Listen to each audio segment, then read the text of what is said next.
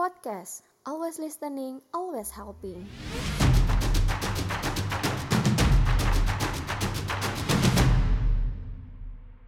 Hello everyone, welcome to the uh, second episode at Indie Podcast. Kita balik lagi tetap sama Rene. Ini adalah apa ya dibilangnya episode sambungan dari episode 1.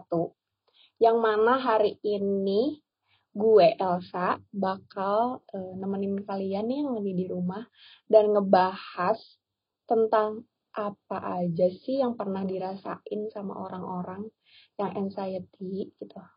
Gimana nih Ren? Gimana apanya Nisa? Jadi kan pasti kamu udah banyak banget tuh kan hmm, nanganin beberapa kasus tentang anxiety. Boleh nggak nih diceritain ada beberapa kasus yang mungkin menurut kamu eh eh ini parah banget nih kasusnya atau enggak oh ini menarik banget nih kasusnya buat dibahas gitu. Oke, nah uh, kayaknya di episode sebelumnya aku tadi sempat uh, aku kemarin itu sempat spill ya tentang ada yang anxiety sampai dia tuh sampai pingsan gitu ya. Ya, bener-bener yang kemarin. Iya, itu dia juga sampai beberapa kali tuh harus ketemu sama aku sampai akhirnya dia benar-benar bisa menghandle dirinya sendiri karena memang kan gini Sa, kalau misalkan kita anxiety atau cemas itu pasti dong ada penyebabnya ya. Nggak mungkin kan tiba-tiba ngerasa cemas itu nggak mungkin. Uh, karena pasti ada penyebabnya dan yang saat kalau yang healthy aku yang satu ini dia tuh penyebabnya karena memang punya traumatis. Dia punya kisah traumatis di masa lalunya ya pastinya. Jadi uh, cukup uh, kasihan sih karena kisah traumatisnya itu justru karena dia mengalami satu hal yang tidak menyenangkan ketika dia berbuat baik. Padahal kan maksudnya ya kita kan as a human kan ya kita pengennya terus berbuat baik kan. Tapi kamu bayangin ketika kita mau berbuat baik itu malah uh, satu kisah yang traumatis buat kamu gitu. Jadi dia kayak hampir tiap hari akhirnya dia ngerasain uh, anxiety itu apalagi ditambah dengan uh, pandemi yang sekarang di mana dia ini adalah seorang ibu punya empat anak. Ya, ya. ampun, nggak kebayang tuh gimana. Iya, empat anak dan uh, suaminya itu uh, wirausaha yang kita tahu ya kalau misalkan di pandemi kayak gini kan semua bisnis ya kayaknya terdampak ya naik turun kan nggak uh, bisa kita prediksi memang sih dampaknya dari COVID ini. Jadi benar-benar naik turun dengan tanggung jawab dia harus mengurus uh, anak-anaknya gitu. Akhirnya banyak banget kecemasan uh, dalam diri dia yang tiap hari akhirnya dia tuh bisa ya yang tadi gejala-gejalanya muncul. Gampang marah terus udah gitu kalau tidur juga ngerasanya nggak berkualitas gitu. Jadi kayak tidur nggak tidur gitu loh sa. Jadi capek. Kayak, mm -mm, mm, jadi kayak kamu tuh tidur tapi kamu masih mikir gitu? Pernah nggak kayak gitu? Pernah banget lagi. Ya kan? Tapi ada suara dikit aja tuh masuk gitu loh ke telinga. Iya benar dan bangun-bangun tuh biasanya nggak seger kan? Malah sakit badan.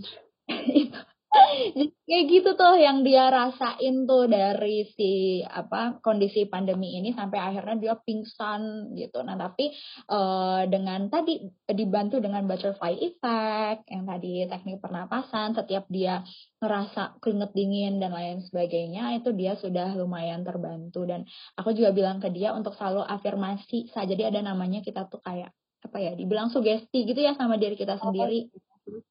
Karena biasanya suatu hal yang kita cemaskan itu tuh nggak terjadi. Ih, kayak gitu. Overthinking doang kan? Yes, itu overthinking doang. Biasanya kayak gitu. Jadi kita tuh harus talk, um, ngobrol sama diri kita sendiri. Bilang kalau ya ini tuh nggak terjadi, nggak ada bukti-buktinya kok ini bakal kejadian. Itu sih yang paling parah yang pernah aku handle ya, menurutku. Yang lain-lain banyak sih sebenarnya sama nggak sih? Kalau aku tuh pernah uh, baca dan nonton juga di beberapa di beberapa orang yang ngasih edukasi tentang ini. Katanya tuh kita bisa untuk uh, ngaca bener-bener ngaca. Dan kita tuh menganggap bahwa yang ada di kaca tuh adalah teman kita. Sebenarnya sama nggak sih sama sama teknik itu? Yes bener banget. Betul. Memang kayak gitu tekniknya. Jadi uh, gini kadang ada salah satu teknik juga tuh. Ini aku jadi ngebocorin cognitive behavioral therapy ya.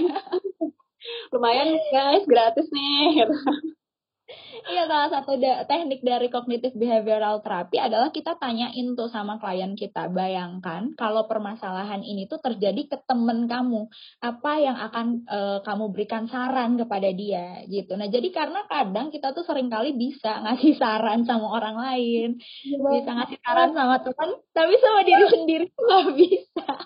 Aduh, apalagi percintaan kan ya, kayak wah sama temen udah paling expert banget gitu kan. Tapi iya nggak bisa. Nggak bisa. Ya nggak usah lah kita yang uh, mungkin bukan backgroundnya psikologi. Orang-orang psikologi aja kayak gitu kok. Sebenarnya orang iya. psikologi struggle juga ya. Sama diri ya, psikologi juga butuh curhat gitu. Aduh gimana teman-teman yang mau jadi psikolog? Masih tergiur gak nih? Gitu.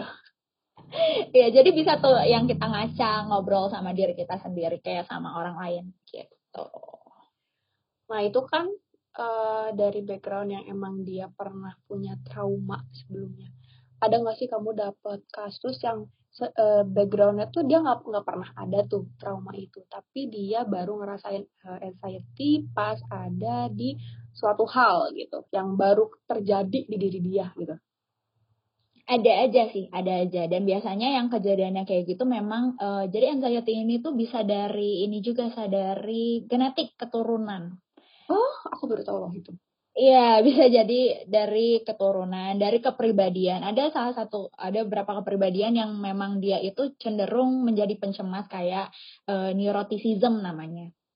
Nama tipe kepribadiannya neuroticism, memang dia tuh rentan untuk apa ya, gampang, gampang cemas gitu, gampang cemas. Nah, ada yang dia itu lebih ke hubungan ya, lebih ke relationship gitu. Dia tuh takut banget apalagi di masa pandemi gini kan nggak bisa ketemu ya orang-orang yang pacaran tuh jadi LDR semua. Iya benar. Padahal satu kota kerasanya LDR kan. Iya. Jangan-jangan pengalaman. kan nih gitu. Iya kayak gitu. Nah akhirnya eh, apa dengan adanya peraturan yang seperti itu ketika orang-orang yang tipenya pencemas nah bisa menggila tuh ketika harus dipaksa untuk LDR gitu kan. Nah, akhirnya uh, curigaan, lebih curigaan sama pasangannya kayak gitu, lebih curigaan pasangannya kayak ngilang dikit aja tuh saat tuh bisa kayak cemas kak dia udah gak ngabarin aku dua jam gitu loh. Dua jam tuh udah cemas banget kayak uh, dunia itu it's over gitu. Padahal kan ya ya itu kan hal yang biasa ya mungkin kayak gitu. mungkin ya hmm. berarti sebenarnya dari anxiety ini tuh dia bisa masuk ke beberapa kasus lagi dong ya. Kayak contohnya yang tadi hubungan tadi dia bisa masuk ke toxic relationship ya kan? Hmm, bener banget. Sebenarnya berarti agak uh, kasarnya gawat gak sih si anxiety ini ya kan? Benar kan iya betul. Karena dia tuh kayak jadi apa ya bisa jadi pemicu untuk gangguan mental yang lainnya juga si anxiety ini. Jadi ya memang kita harus benar-benar perhatiin sih, jangan anggap anxiety ini satu hal yang udahlah nggak penting. Bukan kayak gitu, tapi harus kita perhatikan. Semoga aja dengan obrolan kita hari ini bisa ngebuka apa ya, bisa ngebuka pikiran orang-orang di luar sana. Karena masih banyak gitu loh Ren, termasuk teman-temanku yang masih ngeajuin tentang mental health apalagi tentang anxiety pasti uh, misalkan nih ada teman aku yang curhat atau aku yang curhat pasti mereka kayak aduh lebay ah kamu mah gitu kan. Itu ya, ya. kan sih? Orang itu mah cuma overthinking doang padahal kan bisa aja kali ya dengan yang dari cerita-cerita kamu tadi. Iya itu memang mengganggu buat dia gitu kan ya. Banyak juga yang malah jadi takut buat curhat padahal sebenarnya orang yang anxiety itu butuhnya curhat gak sih Iya betul, malah jadi overthinking pas mau curhat. Iya, malah jadi overthinking. Aduh nanti gue dikira lebay, aduh gue nanti nah, iya. ini toxic apa segala macam. Ya udah, kita akhiri aja kali ya. Ah, tapi gak mau masih pengen ngobrol banyak. ya udah, makasih Rene.